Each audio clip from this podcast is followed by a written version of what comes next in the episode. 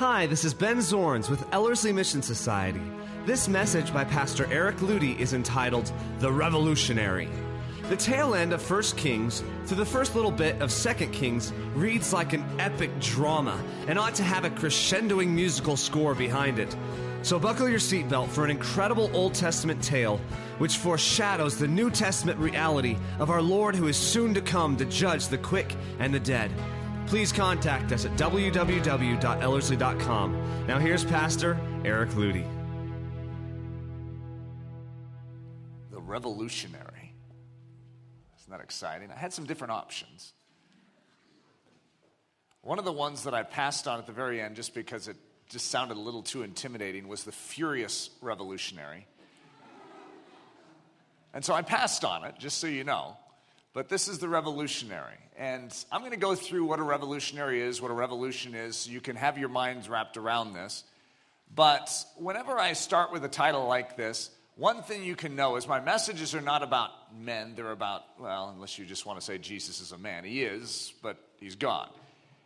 Every message pertains to Jesus Christ, and the revolutionary in this message is Jesus. And most of us have never thought of him being a revolutionary, and so I want to sort of unpack the concept here. But this is a very, very powerful message that was a very difficult one for me to prepare. I feel like I needed three weeks for this particular message. I am going through, oh, well, I don't know what it is, around eighteen chapters of the Bible and trying to put it into a sermon. It's very difficult, but God is the one moving through history at such a fast clip, and then he slows down right at this exact juncture. And for eighteen chapters, he covers very little territory in history, but he does it at a great depth. And he could basically say to us, did you notice that I slowed down? I mean, one of the next lines is, and then, you know, this man died, and then twenty-eight years later, this one became king. It's like skips over massive periods. This is one little gap of time, and God says, halt. Focus. Do you see? And so we're going to halt and focus and hopefully see today. Revolution, it comes from the Latin revolutuo, a turnaround. Isn't that interesting? It means to turn around. What word should that immediately hearken into your mind as a Christian? So it, it's an impassioned and oft violent disposing of one governmental leadership in exchange for a new one. And I want to emphasize that it's impassioned and it's oft violent. When there is a revolution, it's oftentimes with bloodshed. It's a very, very serious thing, and it's very impassioned. And all you need to do is think of the French Revolution, the American Revolution. These are big-time events in history. There's other kinds of revolutions. You know, you could call the Industrial Revolution, no bloodshed in that. However, it means a complete turnaround, a change, a whole alteration. So the revolutionary. What's a revolutionary? Well, he's a socio-political leader empowered to dispose of one government and bring about a new leadership, a new power, and a new authority. There is a governmental system in place, and this revolutionary comes in and disposes of the previous government. The previous leadership, the previous power, the previous authority, and he establishes a new one. Can you think of a better description of Jesus Christ? He's the revolutionary. The four key ingredients to revolution. The first is discontent, and I'll go through these in just a second. The second is conviction. The third is repentance, and the fourth is judgment. This message is going to get very serious very quickly. Discontent. When there is a healthy revolution, I'm going to go through revolution from two angles. For instance, there's a judgment day that is coming, and there's two angles on that judgment. Do you remember Matthew twenty-five? Jesus separates sheep from goats, and depending on which side of that you are, depends on if that's a happy day for you. And the same is with revolution. Depending on which side of the revolution you fall, defines if it's a good revolution or a bad one. Because someone's going down. If you associate with the old regime that's being overcome, bye-bye. However, if you are behind the new leader, If you come in his train, if you come in his strength, well, this is a great day. So what you see is it starts out with discontent. Now, what's funny is this is the history of revolution. Discontent, there's a stirring. I don't like this. There's a bickering. There's a gnawing at the soul. Something isn't right. However, I want us to take this not in the in France and in America where there has been revolution, but I want us to take this in our soul. The soul revolution starts with a discontent. And you can think about what brought many of you to Ellerslie in the first place. Something's not right. And there's a gnawing at your soul. It's a discontent. However, you don't quite know what it is that is eating away at you. You just know that there has to be something better, something more. Conviction. This is a very, very important aspect of the formation of revolution, and that is that there really is a conviction of soul, and you begin to realize that something is wrong. And you begin to have words for it. You begin to say, this is what is wrong. You begin to see it. Because God, in the process of bringing about revolution, is bringing truth to bear. He is preaching to our souls, and he's saying, do you see? You side with this old man, you die. And we begin to realize we're siding with the old man. We're siding with the old regime. And we are under judgment. Judgment is coming, is the great famous word of Scripture. Judgment is coming, but what goes with that statement? Repent, for the kingdom of heaven is at hand. There's a discontent. And then comes the conviction, but that conviction comes with a clear message, and you see it getting bigger and bigger. Repent, because of what? Judgment is coming. The revolutionary is on the march. He is coming to claim his territory, and if you side with the old regime, you die. Make your choice right now. The revolutionary is on his way. And what do you say? How can I get on the side of the revolutionary? The cry of the revolutionary, repent, for the kingdom of heaven is at hand. I'm going to give you an expanded Eric rendition of this. Repent, O you discontented and convicted souls, for judgment is at hand. There is a revolution. The cross was that revolution. The kingdom of heaven is the new order. It's the new authority. It's the new leadership. God has established his kingdom. Now, what's interesting is some of you could say, well, he sure doesn't seem to be taking control like I would expect a revolutionary to take. The kingdom of heaven is a very, very unique form of a revolution, because that which is accomplished is accomplished, but it's not yet visible in the full manifestation here on earth. You see, there's two judgments. There is a judgment that took place at the cross and is still taking place on this earth, and I'll explain that. And there's a coming judgment. And that coming judgment is a very, very, very serious one. Judgment. I liked this definition, and so I stuck it in there. A remarkable punishment. It's not just a punishment. It's a remarkable punishment. The type of thing that causes everyone to just stand back in awe, like, whoa, did that just happen? It's a remarkable punishment, an extraordinary calamity inflicted by God on sinners. So there's other forms of judgment, like there could be a judge with a gavel in a courtroom here in America, and he goes, kunk, and he could bring judgment. That's not the judgment we're talking about. That's a form of judgment, yes. This is not the judgment that the Bible is referring to in the context of the scriptures I'm going to be reading. This is talking about God's judgment. His final judgment. He is going to bring the gavel down, and it's going to be a remarkable punishment. It is going to be an extraordinary calamity for anyone that defies the revolutionary. For the Father judges no man. Isn't that an interesting statement? Father God, the Almighty, judges no man, but hath committed all judgment unto the revolutionary. Oh, under the sun. You see, there is one who is coming who is going to bring judgment. He is going to bring a remarkable punishment. I know, isn't it strange? We're talking about lovable Jesus. We're talking about gentle, mild, lamb-like Jesus. And he's so soft and gentle and merciful and kind. Well, yeah, to those who are humble.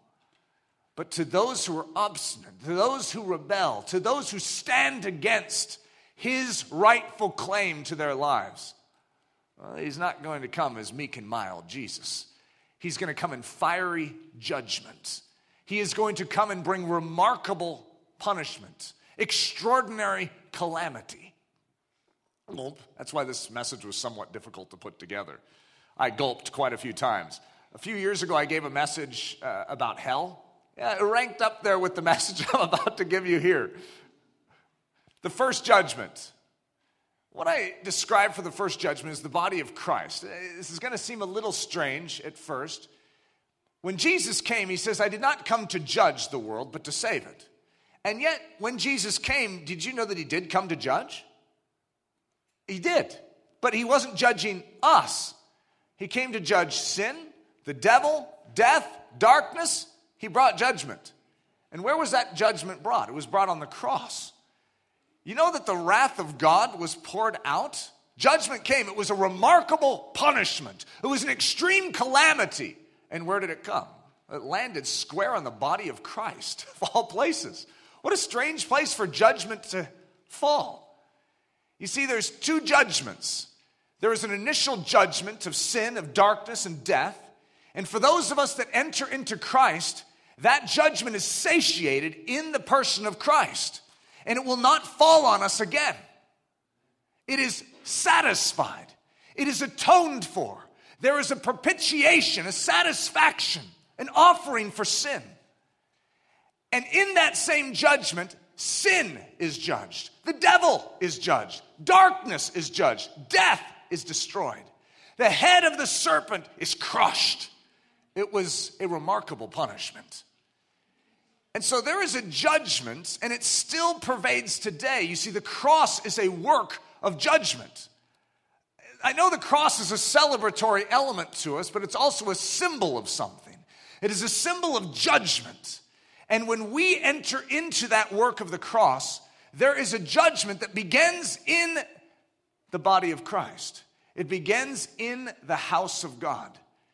There is an initial judgment that is taking place. And if you allow that judgment to work full course through you, you come to the cross and you allow that judgment into your life, it saves you.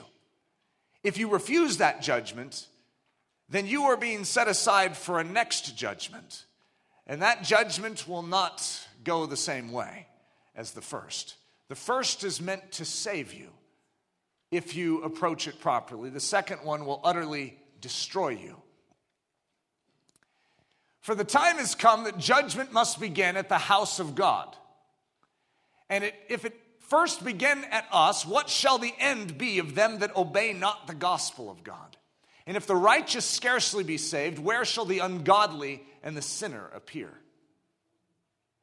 When judgment comes to the house of God, so the cross, the tomb, the empty tomb, the risen Savior, the exalted Savior, the outpoured Spirit. The Spirit of God is moving in the midst of the church. There is an awakening in Israel. The body of Christ is beginning to gel. It's amazing, but God begins to inhabit the bodies of believers. He begins to move in and through this earth. There's a great, great and mighty work. Before the cross, it was repent, for the kingdom of heaven is at hand. A judgment is coming, and a judgment did come. The work of the cross, but there still is another judgment to come.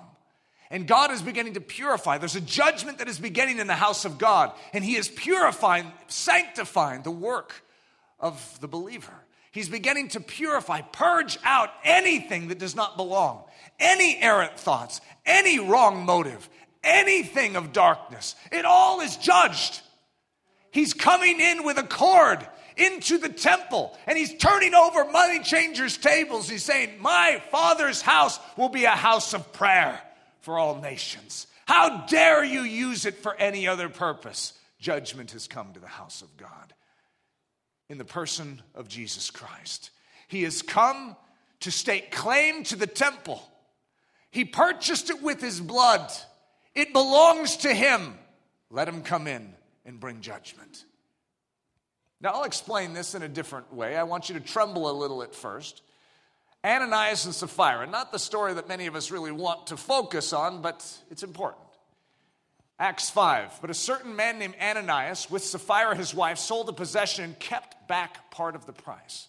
So from what our understanding is, they had a piece of property and they sold it. Let's say they sold it for one thousand dollars. Uh, I know it was probably worth a lot more than that, but let's say for one thousand dollars. And they wanted the body of Christ to think highly of them. So they somehow made it appear as if they sold it, let's say, for eight hundred, and that they gave all. And yet they kept back two hundred of it for themselves. And you could say, what's the big deal? The big deal is that they presented it as if they gave all, when in actuality they didn't. You could say, well, what's the big deal? I do that all the time. Well, that's why this story is important. Judgment begins in the house of God. So, but a certain man named Ananias and Sapphira, his wife, sold a possession, kept back part of the price, his wife also being privy to it, and brought a certain part and laid it at the apostles' feet. But Peter said, Ananias, why hath Satan filled thine heart to lie to the Holy Ghost and to keep back part of the price of the land? Whiles it remained, was it not thine own? And after it was sold, was it not in thine own power? Why hast thou conceived this thing in thine heart? Thou hast not lied unto men, but unto God. And Ananias, hearing these words, fell down. Even as I'm reading this, I'm trembling. I, this is, this is big. This is serious. Because we oftentimes look at the new covenant as being the safety zone. It's like, well, I can live any way I want. Now I'm under grace. If you truly are under grace, that means God, by his grace, is going to purge you of everything that doesn't belong. You want to understand grace? That's grace. It's going to rescue you from the second judgment. Why hast thou conceived this thing in thine heart? Thou hast not lied unto men, but unto God. And Ananias, hearing these words, fell down and gave up the ghost. He died. And great fear came on all them that heard these things. And the young men arose and wound him up and carried him out and buried him. And it was about the space of three hours after when his wife, not knowing what was done, came in, and Peter answered unto her, Tell me, whether you sold the land for so much? And she said, Yeah, for so much. Then Peter said unto her, How is it that you have agreed together to tempt the Spirit of the Lord? Behold, the feet of them which have buried thy husband are at thy door, and, that, and shall carry thee out. Then fell she down straightway at his feet and yielded up the ghost. She died. And the young men came in and found her dead, and carrying her forth, buried her by her husband. Listen to this line. And great fear came upon all the church and upon as many as heard these things. Can you understand why great fear would come upon the church? God means business. Not in my house. We don't behave that way in my house. Are you truly a habitation for the Spirit of God Almighty? If you are, do you understand that you bear the reputation of God on this earth? Let the first judgment have its way. Trembling before his holiness. God is jealous, it says in Nahum, and the Lord revenges. This is one of these scriptures that very few of us are going to stick up on our refrigerator. The Lord revenges and is furious. By the way, Jesus Christ is the same yesterday, today, and forever. A lot of us have this notion that Jesus Christ is an upgrade to God in the Old Testament.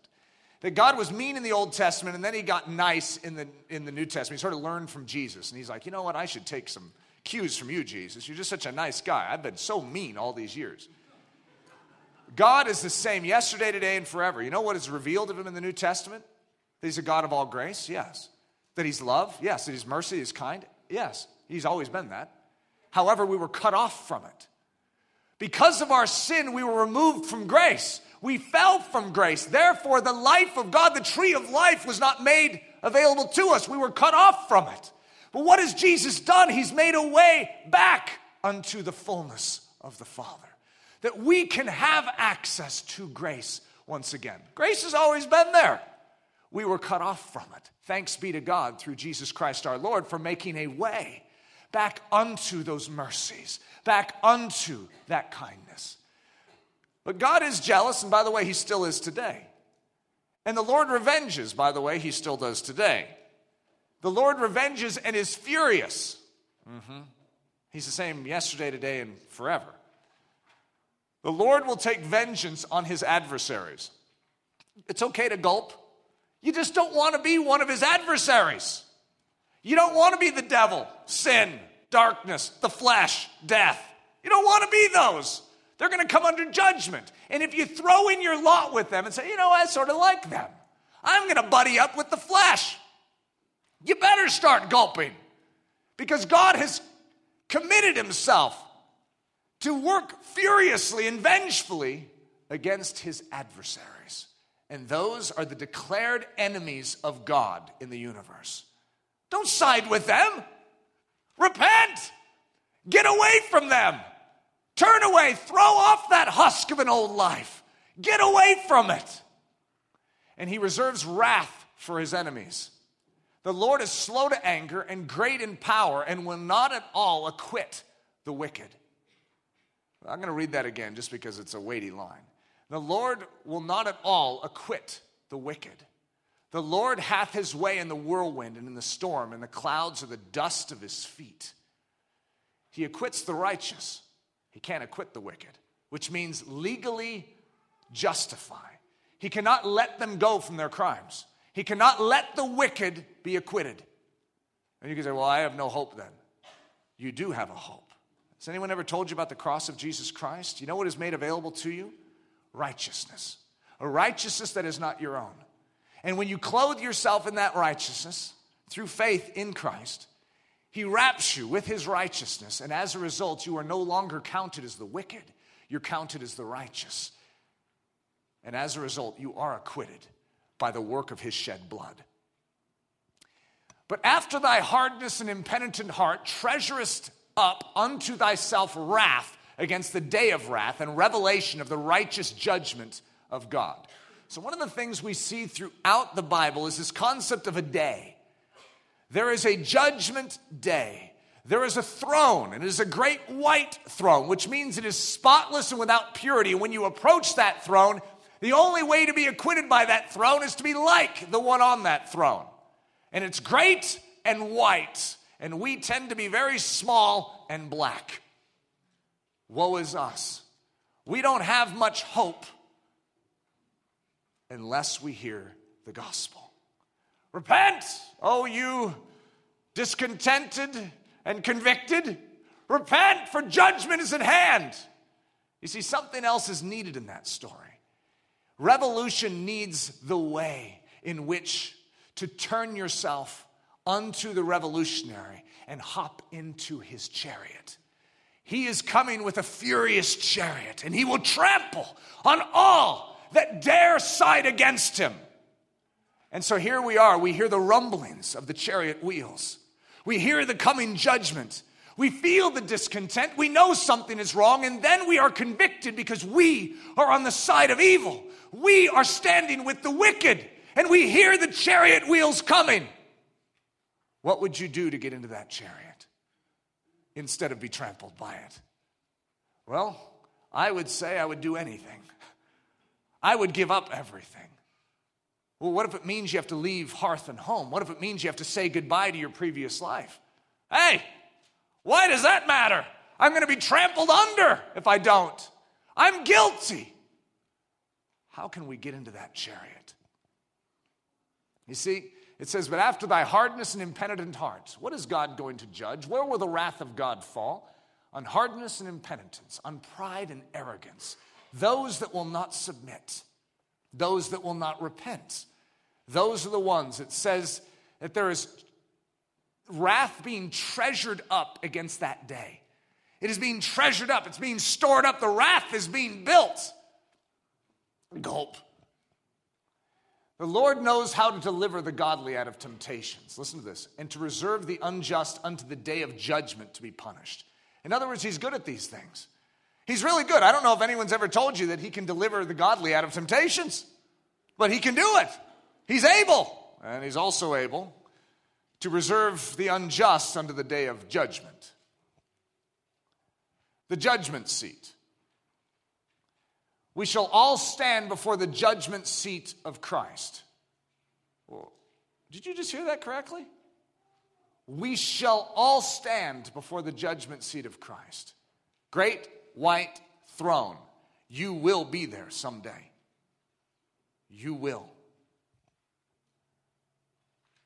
For we all must appear before the judgment seat of Christ. That's a different scripture. That everyone may receive the things done in his body according to that he hath done, whether it be good or bad. Knowing therefore the terror of the Lord, we persuade men, but we are made manifest unto God, and I trust also are made manifest in your consciences. Do you hear the chariot wheels? He is driving it with fury, and it is great terror. The judgment of the Lord is coming. Do you feel the earth quaking? Do you sense the impending doom that is coming upon all that will dare side against God? It will come. And we are all being set aside for such a day. There will be a judgment, and every single one of us will be held accountable for what we have done in this body. Whether good or bad, we will be held accountable for it. Mm. Seek ye the Lord, all ye meek of the earth, which have wrought his judgment, seek righteousness, seek meekness. It may be ye shall be hid in the day of the Lord's anger. So there's a day of the Lord's anger. There is a day of the Lord's fury. There is a day of wrath. There's a day of judgment. It has all sorts of different names in Scripture. But here it's called the day of the Lord's anger. God is coming. His chariot wheels are on the move. Seek righteousness. Seek meekness. It may be ye shall be hid in the day of the Lord's anger. It may be. If you know the gospel, you don't tremble before the chariot wheels. You tremble at the awesome power of your God, who has come and he has hid you in himself. So that when you stand on that day of judgment, you don't stand in your own merit. You don't stand in your own works. You don't stand in your own whiteness, which, by the way, is not white, and attempt to appease God on such a day and say, but look how good of a life I had. No, you are hid in Christ Jesus. And you stand in Christ before that day of judgment. Christ has already absorbed that wrath. There is no more to be had. He has satiated the penalty. Justice has been served, and you have been washed whiter than snow. Herein is our love made perfect, that we may have boldness in the day of judgment. Most of us are, you know, as we're going through this message, there's a little trembling. But how, how many of you have ever thought of having boldness in the day of judgment? I'm looking forward to the day of judgment. What? Yeah, when the chariot wheels come, there's nothing better because I'm with the revolutionary. I'm on his side. You see, judgments can turn out two different ways for you. I don't know, I'll go through this, but here's a chariot, and it's going moving along, and here's the wicked. What's it going to trample under its wheels? Well, the wicked. But what if you are behind the chariot or in the chariot? You know, are, are you as concerned? It's a different orientation towards the same event. Same event, but you do not fear it because you are with the one who is bringing the judgment. You are in him. So it says, herein is our love made perfect, that we may have boldness in the day of judgment, because as he is, so are we in this world. Well, where he goes, I go. And so where he is, I am. And if he is coming to bring judgment, I'm with him. I'm not against him. I'm with him. The great white throne. A fiery stream issued and came forth from before him. Thousand thousands ministered unto him, and ten thousand times ten thousand stood before him. The judgment was set, and the books were opened. I'm going to follow up on these books.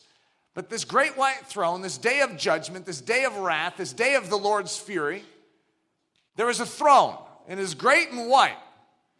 And in this day, when we are standing before this throne, there are books opened. And depending on what is in those books defines a lot in regards to you and me. And many of them that sleep in the dust of the earth shall awake, some to everlasting life, and some to shame and everlasting contempt. Revelation twenty. So that was the book of Daniel. Now we go all the way to Revelation twenty, and we see the exact same scene. And I saw a great white throne, and him that sat on it, from whose face the earth and the heaven fled away. Oh. And there was found no place for them.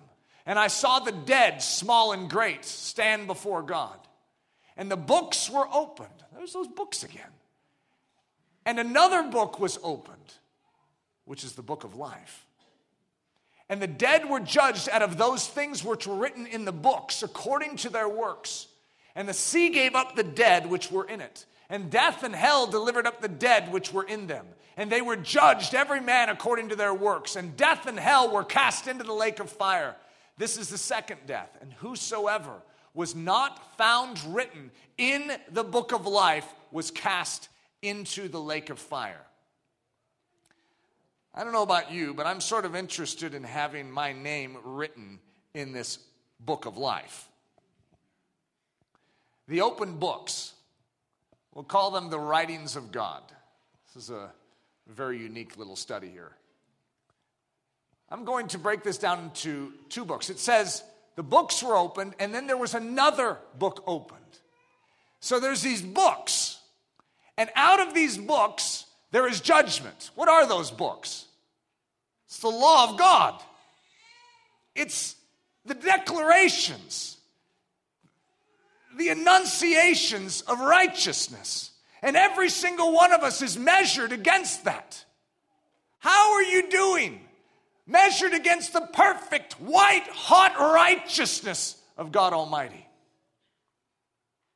It says it's only those whose names were written in the next book that were not thrown into the lake of fire. That means every single one of us is found guilty at the bar of judgment. Those first books that are opened are eternal books. The law is the law of God. The righteousness of God doesn't alter. It doesn't show favoritism. We are all judged before that same throne. And we're all found wanting. All have sinned and fallen short of the glory of God. The only thing that saves you from that lake of fire is this next book. You see, so let's talk about the books, the first books that are opened by which we are judged. The old, we'll call it the law and the prophets. And he gave unto Moses, when he had made an end of communing with him upon Mount Sinai, two tables of testimony, books, tables of stone written with the finger of God. These are an everlasting testimony. These are a covenant. These are a statement from God written by his very finger. A book written by God. In fact, in the book of Deuteronomy, it actually refers to this as the book of Moses. This is written as a testimony. It is written. It is the basis of canon. It is the established testimony. And you could say, for or against us. It is established truth. And it says, you keep my law, and this blessing will follow you. You keep it perfectly. You walk in righteousness, and this is what you will receive. However, if you violate my law, these are the curses that will come upon you. It's clearly spelled out. However, what does it say in the New Testament? The law is a schoolmaster, which leads us to Christ. We need something else. What must we do to be saved? Because when those books are open, I'm going to be judged. And I can't stand before that day. I have nothing in me to make an appeal with. I have no works of my own that I can boast in. Woe is me. Help! Help! I need a Savior. The second book, the new. This is a living book, by the way. This isn't just some archaic text. To call Jesus a book, I know sounds funny, but we also call him bread. We call him all sorts of things. He's a book. He is the Word of God made flesh. He is the testimony of God, the covenant of God, the writing of God, his very finger writing out a life. He's a living epistle. And that is the book. And unless you're found in that book of life, and your name is written there, you will be cast into the lake of fire. The new, the life of Jesus, the new covenant in his blood. We have an old covenant and we have a new covenant. And unless you are found in that new covenant, in that life, and that life is his blood, it's the book of life. In the beginning was the Word, and the Word was with God, and the Word was God. The same was in the beginning with God. All things were made by him, and without him was not anything made that was made. In him was life. In him was life. And the life was the light of men, and the Word was made flesh and dwelt among us. The Word of God, written by the very finger of God, previously on tablets of stone, is now dawning. The human life. It is now living, blood coursing through it. It speaks, it hears, it listens, it reaches out, it washes feet. It's living, it's moving. That is the book of life. The book of life in which, when you are found written in it, you will have eternal life. And the Word of God was made flesh and dwelt among us, and we beheld his glory. The glory is of the only begotten of the Father, full of grace and truth. I, this is not a diminishment of the old covenant. The old covenant boasts the nature of God. It boasts the power of God. It boasts the perfection of God, the holiness of God. But it is meant as a tool, as a tutor, unto our souls, unto a greater, more magnificent covenant. A greater book. The first book only can judge you and find you wanting. The first book can only clarify your eternal destiny in rebellion against the Most High God, that you deserve damnation. The first book can't save you. Moses, the first book, could not take the people into the land of promise. He could only bring them to the edge, and he could point. It was Joshua, Yeshua, the same name for Jesus. He was the only one that could lead them into that land of promise, the land flown with milk and honey. The greater testament, the greater book, not written in stone but in a human body. For as much as you are manifestly declared to be the epistle of Christ, ministered by us, written not with ink but with the Spirit of the living God, not in tables of stone but in fleshy tables of the heart. This is the description of the church of Jesus Christ. We are to be living epistles. The Word of God is meant to be made manifest in our very life. Well, how much more Jesus Christ, the Word of God made flesh? He is a living book. He is the book of life. And on that judgment day, when the books are opened, what matters? It's who is found in that second book. Who is found in the book known as life? I am the way, the truth, and the life. That's what he says. I am the life. Unless you eat of my body and drink my blood, you have no life. He is the life. He is the living water. He is everything that we must have in order to live. This is how Genesis starts. Now, I know there's the creation of the heavens and the earth, but then when it gets down to business and starts the tale of history, this is what it says. This is the book of the generations of Adam. In the day that God created man in the likeness of God made he him. Now just think about this. For those of you that have hung around Ellerslie for a long time, you know we are born in Adam. And in Adam we will die. Adam is under judgment. Adam is the old man. The classic statement of your, your dad, you know, and you're sort of rude, you call him your old man. We have an old man. His name is Adam. And his sin, we sort of share in it. And as a result, we share in his destiny. We share in his doom. Adam can't save us. The strength, the wit, the willpower, the talents, the abilities of Adam can't pull it off before the great white throne. And so what does the old covenant start with? This is the book of the generations of Adam. You want to know how the New Testament starts? The book of the generation of Jesus Christ. New covenant. This is the new book. This is the book that we must be found in. And if your name isn't written in that book, you have no life.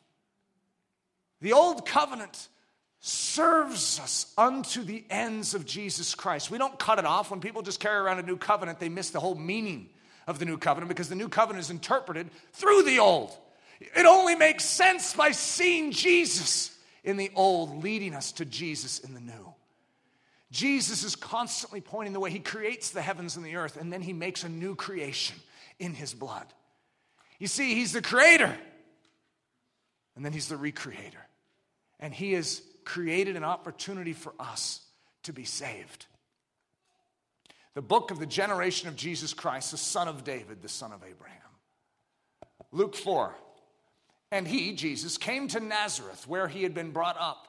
And as his custom was, he went into the synagogue on the Sabbath day and stood up for to read.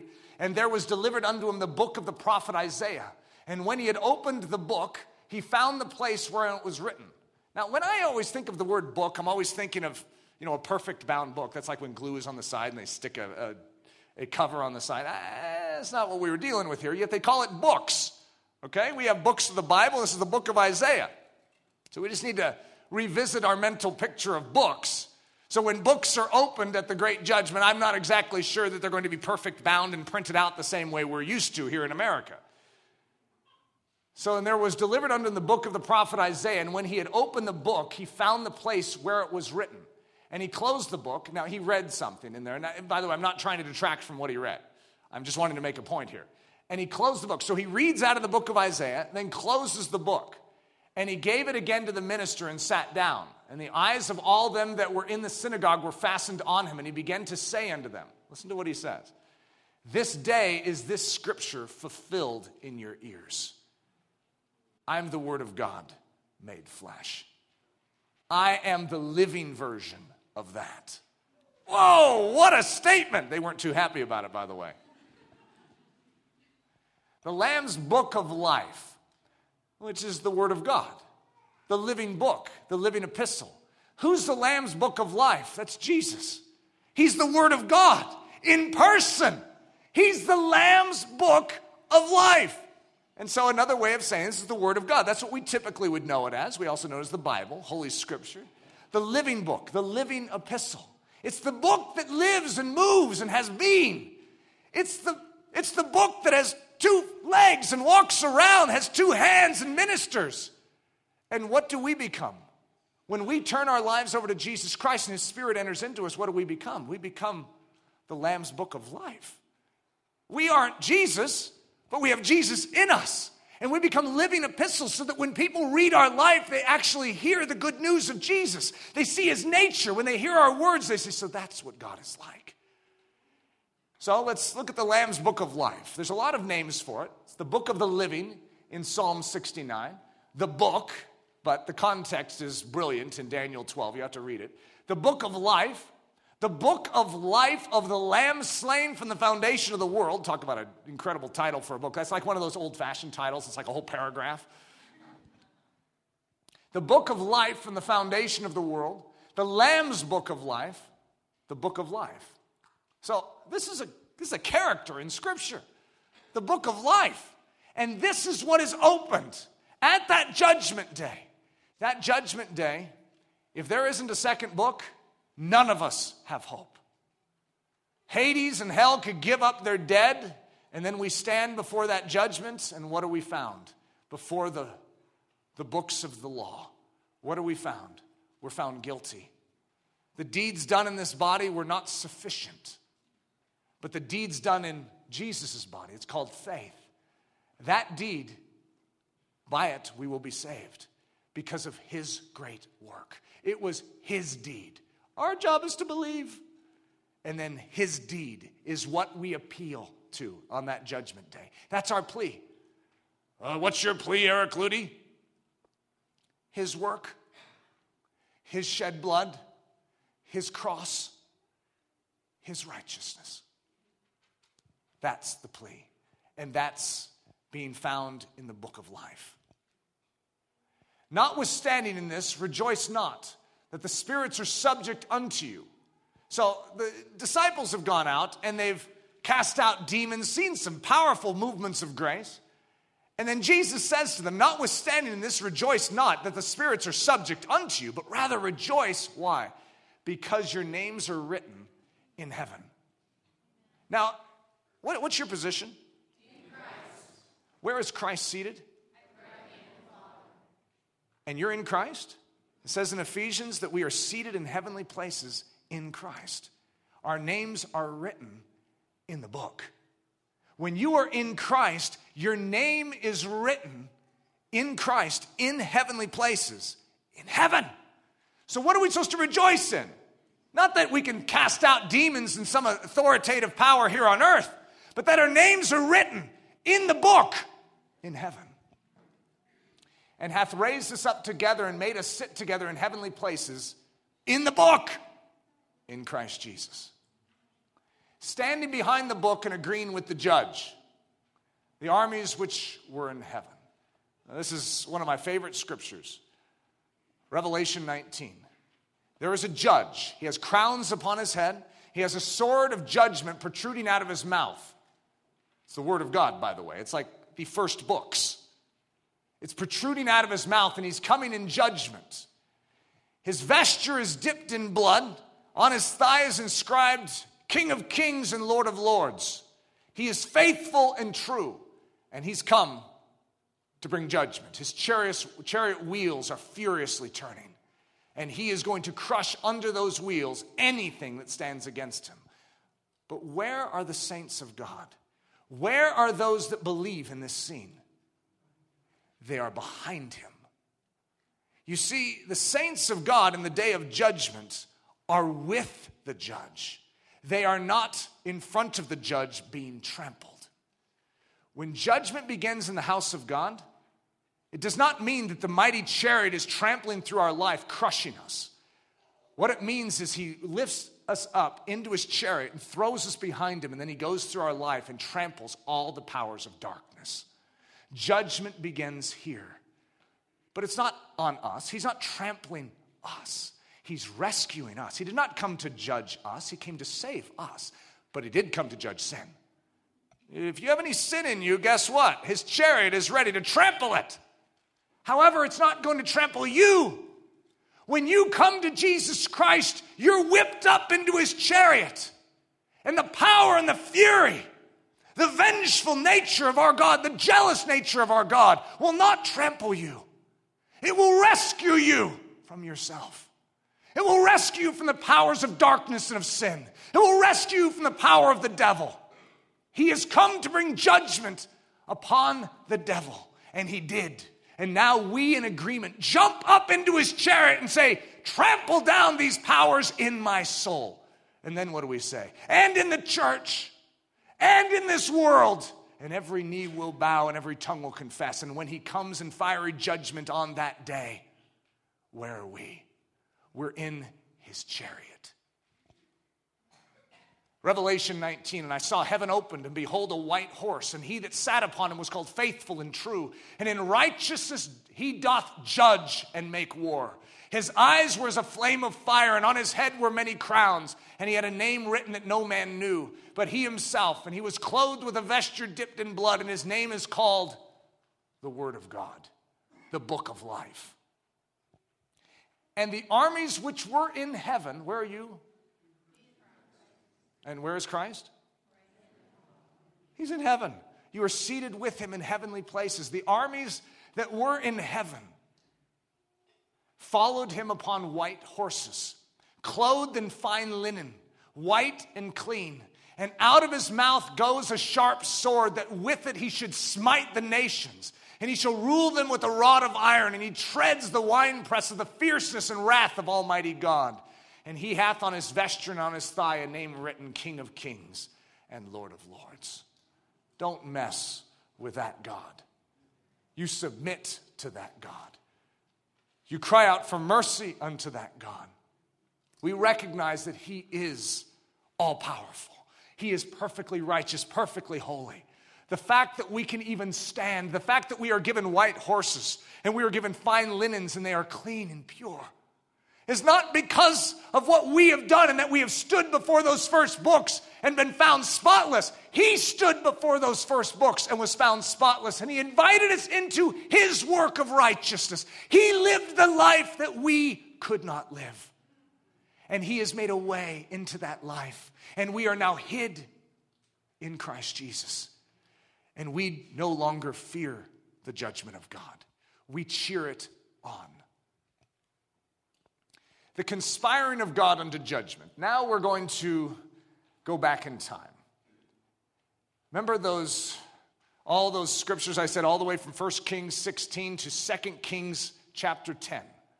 Ooh, big swath of scripture. And yet it doesn't cover much time. So let's venture back.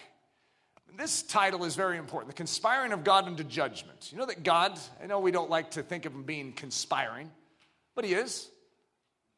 He has a wit, and he's thinking things through, and he, he has an eye on what is taking place, and he knows his promises, he knows his law, and he will bring judgment on his adversaries. He will not acquit the wicked. He will bring judgment. There are certain times we look around and go, God isn't judging anyone. How come the wicked are getting away with all of this? They won't. God will not acquit the wicked. So the conspiring of God unto judgment. This is quite the story. God is laying foundation stones in place long before the judgment comes and when the chariot wheels start churning. Which none of the princes of this world knew, for had they known it, they would not have crucified the Lord of glory. You see, God was conspiring even unto the cross, and they didn't know it. See, the enemies were caught off guard on the day of judgment at the cross. And if they'd known what Jesus was up to, they wouldn't have done what they did. Well, that's very similar to a lot of the things we're going to read here. First Kings sixteen, but Omri, who, by the way, would be worthy of a boo, but Omri wrought evil in the eyes of the Lord and did worse than all that were before him. So he was king of Israel, not a good, healthy man. First Kings sixteen twenty-eight, so Omri slept with his fathers and was buried in Samaria, which is the capital city of uh, the kingdom of Israel. Jerusalem is the kingdom of Judah at this time. It's two separate kingdoms. And Ahab, his son, reigned in his stead. Well, you guys know too much, don't you? First Kings sixteen thirty, and Ahab, the son of Omri, did evil in the sight of the Lord above all that were before him. You thought Omri was bad. Well, just wait till you get a load of Ahab. Thank you. Thank you. And it came to pass, as if it had been a light thing for him to walk in the sins of Jeroboam, the son of Naboth, that he took to wife Jezebel, the daughter of Ethbaal, king of the Zidonians, and went, to, and went and served Baal and worshipped him. So this is still speaking of King Ahab. He, and he reared up an altar for Baal in the house of Baal, which he had built in Samaria. And Ahab made a grove, and Ahab did more to provoke the Lord God of Israel to anger than all the kings of Israel that were before him. This is a dark day. And God slows down the movement of Scripture. And he says, this is not going to go unnoticed for all generations to follow. I will demonstrate that I will not acquit the wicked. So God stops for our sake. And this is useful for training in righteousness, for doctrine. And we can learn how to live our lives today by reading this story. It's extraordinary. Introducing the revolutionary, a character that many of you may not have ever heard of. First Kings nineteen. Now remember, we started in First Kings sixteen. The character that I'm going to read about in First Kings nineteen doesn't even come onto the stage of time in the Bible until Second Kings chapter nine. This is a prophecy. This is a foretelling of that which will come. And it is being spoken to the prophet Elijah. It says, and the Lord said unto him, Elijah, go return on thy way to the wilderness of Damascus. And when thou comes, anoint Hazael to be king over Syria. And Jehu, the son of Nimshi, shalt thou anoint to be king over Israel. By the way, who is king over Israel right now? Ahab. And you know that after Ahab was a king named Ahaziah. And after King Ahaziah was a king named Jehoram.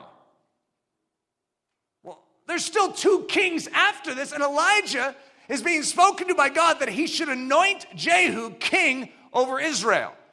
Jehu, by the way, at this time, just in a raw guess, is most likely somewhere around fourteen to seventeen years old. He's a nobody. And he's not even going to be a somebody for quite a long time. And Elisha, the son of Shaphat of, of Abel-Meholah, oh, sorry, I actually studied that word this week, and I knew how to say it. Abel-Meholah, boy, that's a... Shalt thou anoint to be prophet in thy room, which he did immediately. This is a very interesting thing. So Elijah followed through on part of this, but there was part of it that was reserved as a prophecy that he entrusted to Elisha. It was actually Elisha that carried out this commission. It wasn't yet time. And it came, to, and it shall come to pass that him that escapes the sword of Hazael shall Jehu slay, and him that escapes from the sword of Jehu shall Elisha slay. Yet I have left me seven thousand in Israel, all the knees which have not bowed unto Baal, and every mouth which hath not kissed him. That's the context of this. Elijah feels like he's the only prophet left. And God says, no, no, I've reserved seven thousand. But before he says that, guess what he says? Here's what you need to do, because everyone that has stood against me will be utterly devastated. My judgment is coming. Get Jehu anointed king over Israel. The revolutionary, you know what his name is? Jehu. Jehu, the son of Jehoshaphat. Now, at various times in Scripture, it'll say the son of Nimshi. That's because Nimshi was his grandfather. But actually, he is the son of Jehoshaphat. So his name, by the way, Jehu is quite the name. Jehu means Jehovah is he. Himself who exists is another way of saying it with a capital H. Himself, God, who exists. Himself who is. That's why this is a very hard word to say. It's like Jehu, well, himself who is? Jehovah is, is another way you could say it. He is. I am exists, is another way of saying it. I am who is exists, which means he is, he is. He exists that exists. I am is. That's what his name means. I am is. Jehoshaphat. And Jehovah is judge and avenger. I am exists and will judge. This man is born for such a time as this. By the way, my law and my books still exist, and you will be held accountable to them, for the I am is. Whoa! The I am doesn't change. He's the same yesterday, today, and forever. I know in Israel you've forsaken Jehovah, but Jehovah is. That's who comes onto the scene. Anoint Jehovah is to be king. Let him bring judgment on the house of Ahab. Twenty years of repent ye, for the kingdom of heaven is at hand. From First Kings chapter sixteen to Second Kings chapter nine is a window. And I'm going to say it's somewhere around twenty years. I, I studied it in depth this week to try and get the exact dates. It's between sixteen and twenty years. So Ahab gets on the wrong side of the law. The books are open and he's found wanting. However, God is slow to anger and he is quick to supply mercy. Do you know that for twenty years in Israel there is basically a repent? There's a John the Baptist, by the way, is Elijah. Uh, John the Baptist is linked with Elijah. This is the times of Elijah. John the Baptist is the parallel. And guess who followed? Jehu! The judge follows Elijah. And so it's an extraordinary thing, but there's twenty years. Repent! Repent! Elijah, the witness of God, Mount Carmel, fire coming down from heaven. Before that, three years of no rain, a drought. Is God going to awaken Ahab? Is he going to be stirred? Ahab calls on the prophet, says, could you fix this? Elijah fixes it, calls down rain from heaven, destroys. There's around eight hundred fifty prophets of Baal in the grove. Devastates them.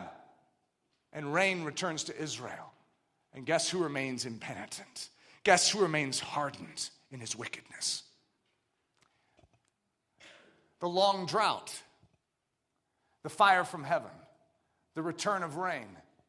Mercy from immediate judgment. So as the story goes, next to their nice palace in Jezreel, where Ahab and Jezebel live, there's a vineyard, and it belongs to a man named Naboth. And for whatever reason, Ahab really likes this vineyard, and he is fascinated. You could call it lusts after his neighbor's goods. And he comes to Naboth and says, could I have your vineyard? You know, I'll do whatever I can to get it. And Naboth says, no, it's the inheritance of my family. I'm not about to forsake this. And so Ahab is distraught. And guess who sees him in his distraught state but Jezebel? Why, my dear husband, are you so distraught? Oh, there's this vineyard down the road, and I just really want it, but the guy won't give it to me. You are king of Israel. I will get that vineyard for you, says the wicked woman. And she goes out and conspires to have Naboth falsely accused and publicly stoned. Naboth is killed, and she returns with the deed of the vineyard unto Ahab and says, it is yours, my dear hubby. God then, and when, when Ahab goes to visit his new vineyard, like it's Christmas morning, going down into his vineyard of the dead man Naboth, guess who shows up on the scene? Elijah. Not exactly what you were looking for in this scene. It sort of ruined your Christmas morning. And what Elijah says is, you're a dead man. You have stood against the righteousness of God, and you've killed an innocent man for your own pleasure. Dogs will lick up your blood. And he humbles himself in sackcloth and ash and repents. And God actually says, not now. We will not judge him now. We will reserve it for his sons. So he even gets mercy and still remains. I know I said he repented, but it wasn't a true repentance. It wasn't proven in his deeds. And as a result, even with mercy from immediate judgment, he still remains the wicked man. Victory in battle over and over again. The prophet will come to him, not Elijah. There was different prophets that would come to him and say, God will give you victory in battle to demonstrate that it is God that saved you. Then they win in battle, and guess who never bends his knee? Ahab. Again and again, God demonstrates himself. And guess who remains impenitent? Does that show the mercy of God or what? You see, God will bring judgment, but what is he bringing first? He is bringing a humble appeal to your soul. He's condescending even to give you one opportunity. But over and over and over again is he wooing us away from our wickedness because the chariot wheels are churning. Repent, for the kingdom of heaven is at hand. Micaiah, the witness of God, he had a witness in the beginning with Elijah, at the very end, Jehoshaphat, the king of Judah, different than the father of Jehu. It's very confusing. There's similar names all over the place here in the Old Testament. He comes unto Ahab and says, let's go to battle. Do you have any prophets in your midst that will tell us if we should go or not? And he says, well, uh, I have this one, but he's always saying dark things, always saying things against me. And Jehoshaphat says, I like this guy. Let's bring him in. And before that, Ahab had four hundred prophets testify to him of victory in battle. And then this one guy comes in and says, if you go to battle, dear King Ahab, you will be killed. And so Ahab locks him up in the prison, despises the prophecies of Micaiah. He hates it. He doesn't want doom and gloom. He wants bright, cheery flowers and rainbows. And so he, Ahab dresses up in battle so that he will not be noticed. And just an errant arrow flies and pierces him in the heart. And Ahab dies in battle. The four ingredients of destruction: indifference. Remember the other way I talked about the four ingredients to revolution? Well, that was discontentment. But if you want to fall apart and you want to fall under the chariot wheels, show a little indifference. Don't care. It doesn't matter. Well, your wife just stoned Naboth, and he was an in, he was an innocent man. I don't care. At least I got my vineyard. Self-justification. I wasn't the one that stoned Ahab. That was my wife. God, you want to deal with me? Deal with her. You know, I'm innocent. I'm just enjoying my new vineyard. Self-justification leads to hardness of heart. Remember the other direction? Discontent leads to conviction, which leads to repentance. Judgment still is coming. Either way you look at it. However, if you respond properly and repent, you are in the chariot when judgment comes and not under its wheel. However, if you have hardness of heart when the judgment comes, you are under the wheel. Jehu, the witness. You know, it just happens to turn out that Jehu was there in Naboth's vineyard as he must have been one of the captains of Ahab's guard when Ahab went down to visit the vineyard. And guess who strolled in? The prophet Elijah. Jehu, who must have been around sixteen to eighteen, we're not exactly sure how old he was, was a young buck and witnessed the prophecy of God, the condemnation over Ahab. He just happened to be there, which is extraordinary. He's the witness to the Naboth incident and the hearing of the word of God unto Ahab. And guess what he also sees? When Ahab is destroyed and they are rinsing his chariot of the blood, he sees dogs come up and lick off the blood off the wheels of the chariot. And he says, Elijah was right. The word of God has been fulfilled. Judgment is coming against the house of Ahab. Jehu, the man for such a time as this. Jehu, the anointed. Listen to this story. It's one of the most extraordinary stories in the Bible. So now, Elijah has ascended into heaven in a chariot of fire. Quite a story. Elisha is now in his room, has his very mantle. Has a double portion of what Elijah had. He's walking in stride of power and strength. And Elisha the prophet called one of the sons of the prophets and said to him, by the way, this is about twenty years later after the original prophecy was given to, to Elijah of, of anointing Jehu as king. That seems to have been entrusted to Elisha. So he says to one of the sons of the prophets, we don't even know what the guy's name is. It never even says. It says, get yourself ready, take this flask of oil in your hand, and go to Ramoth-Gilead. Now, when you arrive at that place, look there for Jehu, the son of Jehoshaphat, the son of Nimshi, and go in and make him rise up from among his associates and take him to an inner room. Then take the flask of oil and pour it on his head and say, thus says the Lord, I have anointed you king over Israel. Then open the door and flee and do not delay. So the young man, the servant of the prophet, went to Ramoth-Gilead. And when he arrived, there were the captains of the army sitting, and he said, I have a message for you, commander. Jehu said, for which one of us? And he said, for you, commander. So this prophet comes in, says, I have a message for you, commander. And Jehu says, for who? For you. And he said, for you, commander. Then he arose and went into the house, and he poured the oil on his head. So this is in private. Remember, this is a, this is a, well, I guess I haven't told you. There's been two kings since Ahab. His son Ahaziah had a very terrible accident. It's quite the story. God called down fire from heaven a couple times and destroyed those that were attempting to even bring healing and health to Ahaziah to have him recover. Great story. And then, so he died quickly. And then twelve years of ruling for Jehoram. Now Jehoram is the king of Israel, the son of Ahab. And at this time, Jehoram has actually been shot in battle. He is wounded in battle. This is the very same battle, same battlefield that Ahab, his father, had died in. Similar judgment is falling upon his whole house. Now, they have been brought back to Jezreel. I think, no, it's actually Samaria that Jehoram the king was brought back to injured. Ahaziah, different Ahaziah, by the way, the king of Judah, has returned with him. They're good buddies. They're right in stride with each other. They're back nursing wounds. Meanwhile, a gap has been opened for a coup, a revolution to begin. And Elisha sends a prophet into the midst of this kingless battle. And he says, I need you, Jehu. Come here. Comes into the side room, anoints him king of Israel. Can you do that? I guess if you're God, you can. Thus says the Lord God of Israel, I have anointed you king over the people of the Lord, over Israel. You shall strike down the house of Ahab, your master, that I may avenge the blood of my servants, the prophets, and the blood of all the servants of the Lord at the hand of Jezebel. For the whole house of Ahab shall perish. And I will cut off from Ahab all the males in Israel, both bond and free. So I will make the house of Ahab like the house of Jeroboam, the son of Naboth, and like the house of Baasha, the son of Ahijah.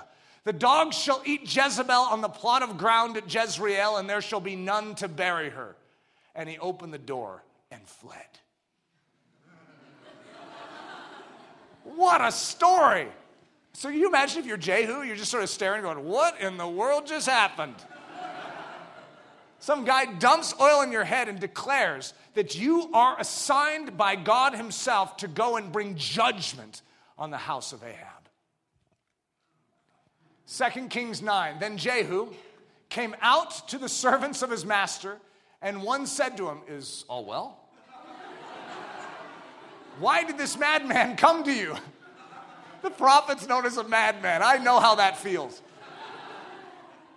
And he said to them, you know the man and his babble. And they said, a lie? Tell us now.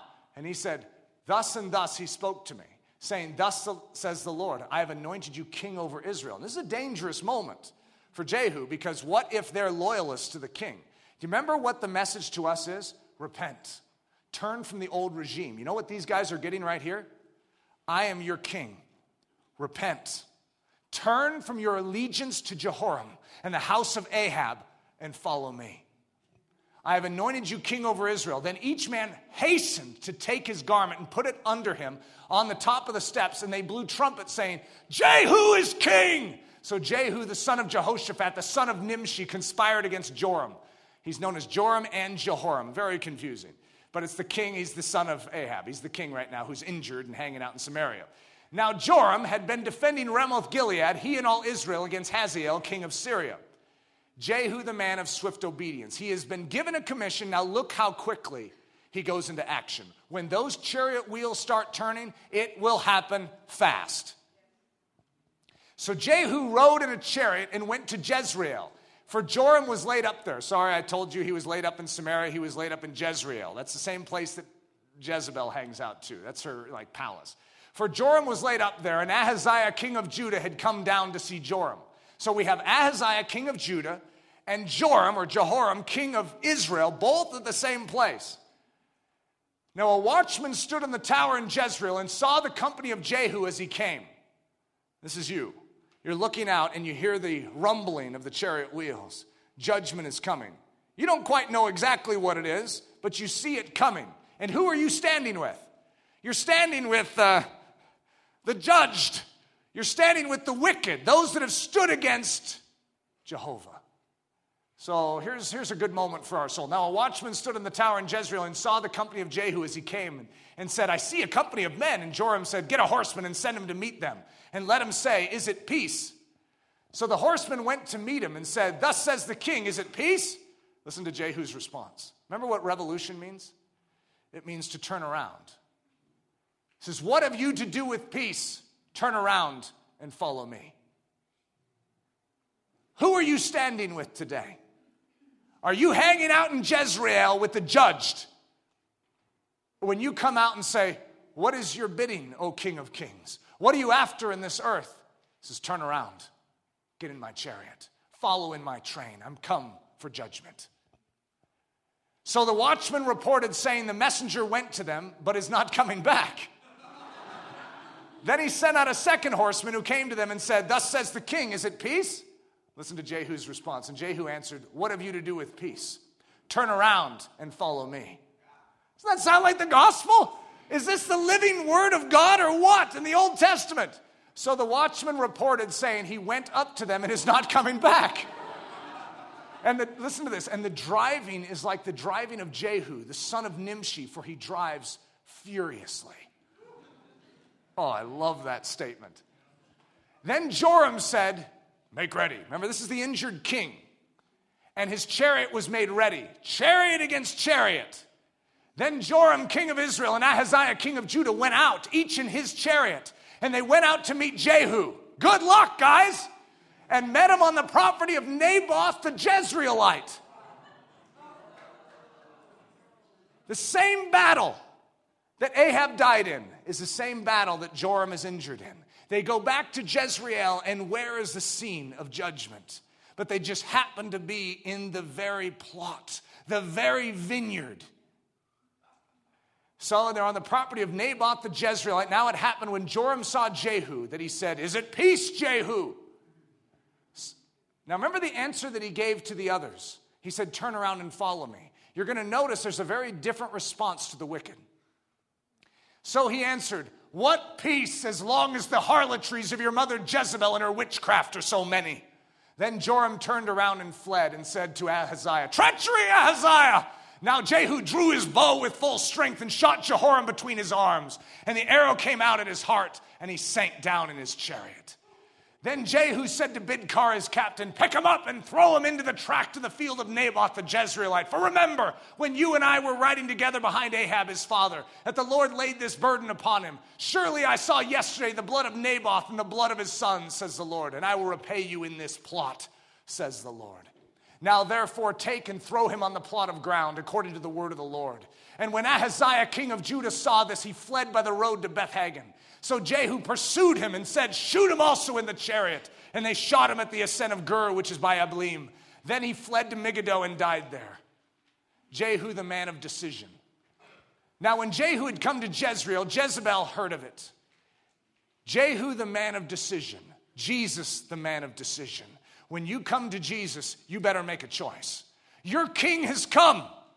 Repent, for judgment is coming. Jehu is on his chariot and he's driving it furiously. The judgment is coming. The day of decision is at hand. You choose. Are you with Jehoram? Are you with Ahaziah? Are you with Jezebel? You choose who you stand with. Or are you with Jehu?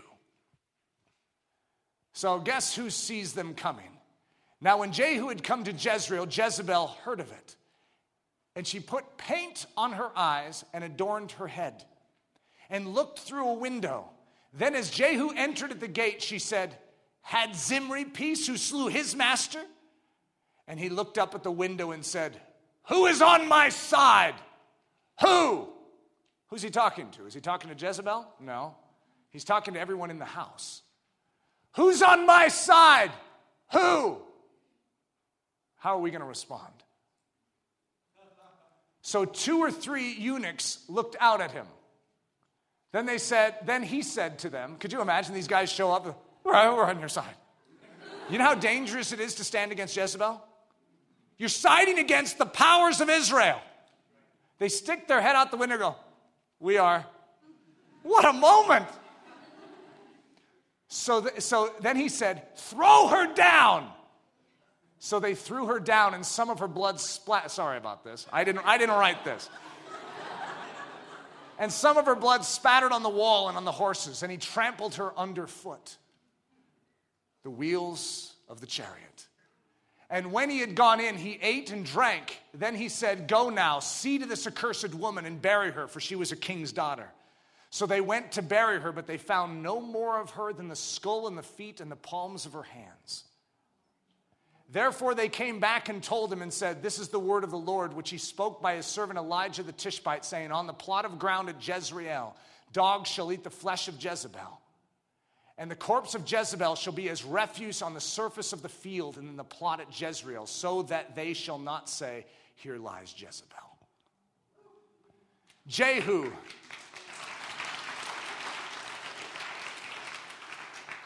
Jehu, the bringer of judgment. Now Ahab, this is all happening like this. Chariot wheels are a-churning. Now Ahab had seventy sons in Samaria. And Jehu wrote and sent letters to Samaria, to the rulers of Jezreel, to the elders and to those who reared Ahab's sons, saying, now as soon as this letter comes to you, since your master's sons are with you, and you have chariots and horses, a fortified city also, and weapons, choose the best qualified of your master's son, set him on his father's throne, and fight for your master's house. This is the equivalent of Jesus saying, give your best. Muster up all your discipline, all your willpower, and try and prove righteousness. I'm coming in judgment. I'm coming unless you're perfectly righteous and can stand up against my furious chariot wheels. You will go under. So, what do they say? But they were exceedingly afraid and said, look, two kings could not stand up to him. How then can we stand? And he who was in charge of the house and he who was in charge of the city, the elders also, and those who reared the sons sent to Jehu, saying, we are your servants. We will do all you tell us, but we will not make anyone king. Do what is good in your sight. Then he wrote a second letter to them, saying, if you are for me and will obey my voice, take the heads of the men, your master's sons, and come to me at Jezreel by this time tomorrow. Now the king's sons, seventy persons, were with the great men of the city who were rearing them. So it was when the letter came to them that they took the king's sons and slaughtered seventy persons, put their heads in baskets, and sent them to him at Jezreel. By the way, it gets worse than that. I actually cut it out uh, just because we have kids in the audience. Some of you parents are like, yes, we've had kids this whole time, Eric. So Jehu killed all who remained of the house of Ahab in Jezreel, and all his great men and his close acquaintances and his priests, until he left him none remaining. Repent, for the kingdom of heaven is at hand. The chariot wheels are churning. It is coming. It may look as if Omri and Ahab and Jezebel have a season where there is no law to judge them by, that there is no higher power and no authority, but a revolution is on its way, and a revolutionary has been assigned the task of destroying the house of Ahab. The house of the old man will be crushed, it will be annihilated, and a new house will be established, and it will be called the house of God. So Jehu killed all who remained of the house of Ahab in Jezreel, and all his great men and his close acquaintances and his priests, until he left him none remaining. And he arose and departed and went to Samaria. On the way at Beth-Aked of the shepherds, Jehu met with the brothers of Ahaziah, king of Judah, and said, "Who are you?" So they answered, "We are the brothers of Ahaziah. We have come down to greet the sons of the king and the sons of the queen mother." Who did they just ally with? They just allied with the enemy. How does, Ahaz, how does uh, Jehu respond? And he said, "Take them alive." So they took them alive and killed them at the well of Beth-Aked, forty-two men, and he left none of them. Gulp. Who are you siding with? What journey are you on? Are you siding with the world at any level? Are you looking for favor? You don't know who you're meeting in the road. You're ignorant. You don't understand. But right now you have been convicted. You have been awakened. The book has been opened, and it's convicted you, and it's exposed the fact that you must repent. There is a chariot coming, and unless you're in that chariot, you will be thrown into the lake of fire. Jehu, the condemner of idolatry. Now it happened as soon as he had made an end of offering the burnt offering that Jehu said to the guard and to the captains, "Go in and kill them, let none of them come out." Now, he's created a trap for all those that would follow Baal. I'm not going into the story because it's long and we're already out of time. "Go in and kill them, let no one come out." And they killed them with the edge of the sword. Then the guards and the officers threw them out and went into the inner room of the temple of Baal. And they brought the sacred pillars out of the temple of Baal and burned them. Then they broke down the sacred pillar of Baal and tore down the temple of Baal and made it a refuse dump to this day. Thus Jehu destroyed Baal from Israel.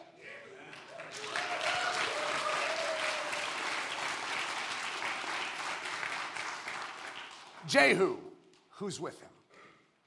Are you with Ahab and his house, or are you with Jehu and his house? Are you behind Ahab, hiding in the false security of a wicked king, or are you behind Jehu, the anointed of Jehovah and the true power of salvation? Jehu, his judgment is furious, but right. Look at God's statement on the matter. "And the Lord said to Jehu, because you have done well in doing what is right in my sight, and have done to the house of Ahab all that was in my heart." That was in God's heart. That was in God's heart. "Your son shall sit on the throne of Israel to the fourth generation." Remember Solomon? Solomon built the temple. He's a, he wrote the Proverbs. He's a picture of the King of Peace. He's a picture of Jesus in so many ways, but he fell away. So did Jehu. We don't follow the man in the Old Testament. We follow the, what he pictures, what he shows us. He is a schoolmaster, which is leading us to Jehu. God is. God exists. And God will avenge. God will judge. The proclamation. The old man is judged. His end is sure. Join the revolution of light. Judgment begins in the house of God. For the time has come that judgment must begin at the house of God. The chariot wheels are churning. "And if it first begin at us, what shall the end of them, of them be? Be of them that obey not the gospel of God. And if the righteous is scarcely be saved, if the righteous scarcely be saved, where shall the ungodly and the sinner appear?" Climbing in Jehu's chariot. This is one of the most profound scenes in the Bible that I've ever read. In the context of what we're talking about, I tell you what, I was so deeply moved by this scene. "Now when he departed from there," speaking of Jehu, "he met Jehonadab, the son of Rechab, coming to meet him. And he greeted him and said," listen to this quote, "Is your heart right as my heart is toward your heart?" Let me read that again. This is Jehu speaking to a man who is coming out to meet him. Is your heart right as my heart is toward your heart? Is Jesus asking you that right now? You see, judgment is coming. The chariot is rolling. However, God is saying to you, is your heart right? And is as my heart is toward your heart. God's heart toward us is right. However, if our heart is not right towards him, we will be trampled. Is our heart right? And Jehonadab answered, it is. Listen to this. And Jehu said, if it is, give me your hand. So he gave him his hand, and he took him up to him into the chariot. Is that profound or what? Where are you? Discontent, convicted, and you see the chariot. And you come strolling out. What is that chariot? It's the cross. It's the first judgment. And you come out to that cross, and Jesus speaks to you. And we say, it is. My heart is contrite. My heart is humble. All I know is that I want to ride with you. And what does he do? He holds out his hand and lifts us into his chariot, his chariot of judgment. Then he said, come with me and see my zeal for the Lord. What's your orientation when you're in the chariot? You witness the zeal. You witness the fury, but you're safe. So they had him ride in his chariot, and when he came to Samaria, he killed all who remained to Ahab in Samaria till he had destroyed them, according to the word of the Lord which he spoke to Elijah. And where are we? Where are those whose hearts are right? We witness the judgment. We are not trampled under the wheels, but we are behind Jehu. Are we ready for the day of judgment? Herein is our love made perfect, that we may have boldness in the day of judgment. In the day of Jehu, we will have boldness, because as he is, so we are in this world. You know how weird this is? You know what Jehu means? He is. Herein is our love made perfect, that we may have boldness in the day of judgment, because we ride in the I Am's chariot. So are we in this world. We're in the I Am's chariot. We have boldness at the day of judgment. And we have boldness even when the house of God, our own body, is being judged. Why? Because we are with him in judgment. We are not underneath his chariot wheel.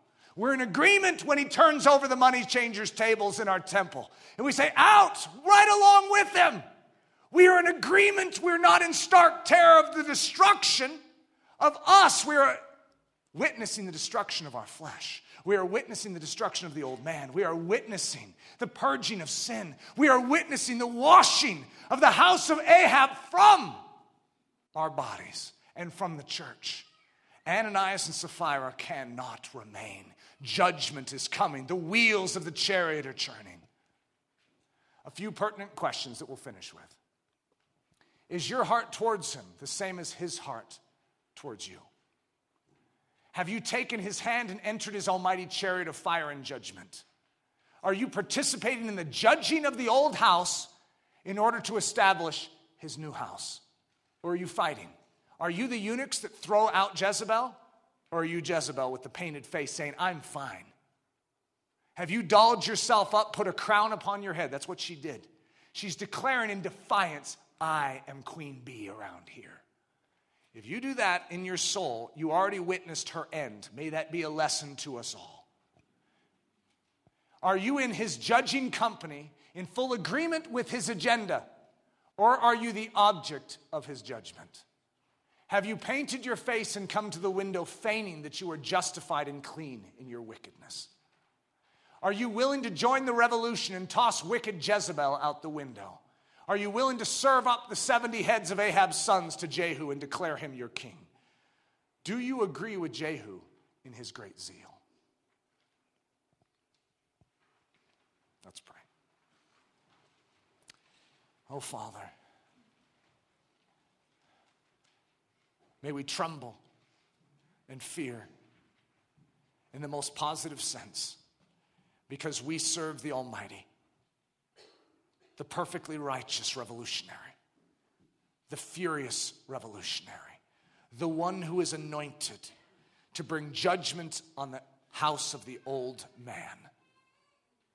And Father, the old man is crucified. It has been dealt the fatal blow. And Lord, may the work of that great judgment begin to permeate our bodies. May the work of that great cross, that shed blood, purge us of all sin. And may judgment begin in us. May it work fully in us. And may we ride in chariot with you as you stroll throughout every corner of our lives and of this Israel, and purge it of all that wicked kingdom. And Lord Jesus, may we cry out in full agreement with Jehu, repent, for the kingdom of heaven is at hand. Repent, world, for the chariot wheels are churning and the great white throne of judgment awaits us all.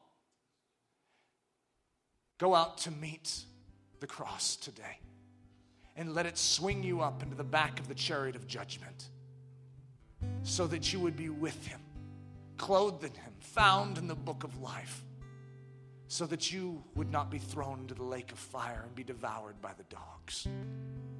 O King Jesus, the one who is, we serve you, we love you, we tremble before you, and we go out to meet you today with boldness, knowing that our hearts are humble and contrite, and we are repentant. We don't want to be as Jezebel.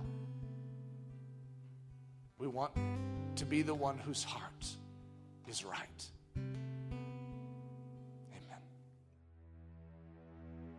Amen. Thank you so much for listening to this message by Pastor Eric Ludy, pastor at the Church at Ellerslie in Windsor, Colorado. Please feel free to make copies of this message, but do not charge for these copies or alter their content in any way without express written permission. If you have any questions, comments, or just need more information about Ellerslie, please visit our website at w w w dot ellerslie dot com. Again, that website is w w w dot ellerslie dot com. For Ellerslie Mission Society, this is Ben Zorns, cheering you on as Christ cultivates his set-apart life within you.